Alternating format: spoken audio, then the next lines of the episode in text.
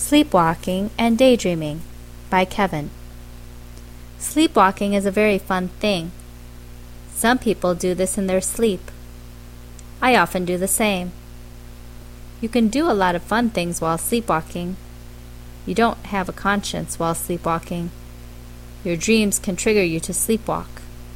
I'm very afraid of sleepwalking because you can say a lot of strange things. My mom says, you act real crazy, then you will either end up having a crazy dream or sleepwalking. I often act real crazy, so I often end up having crazy dreams or sleepwalking.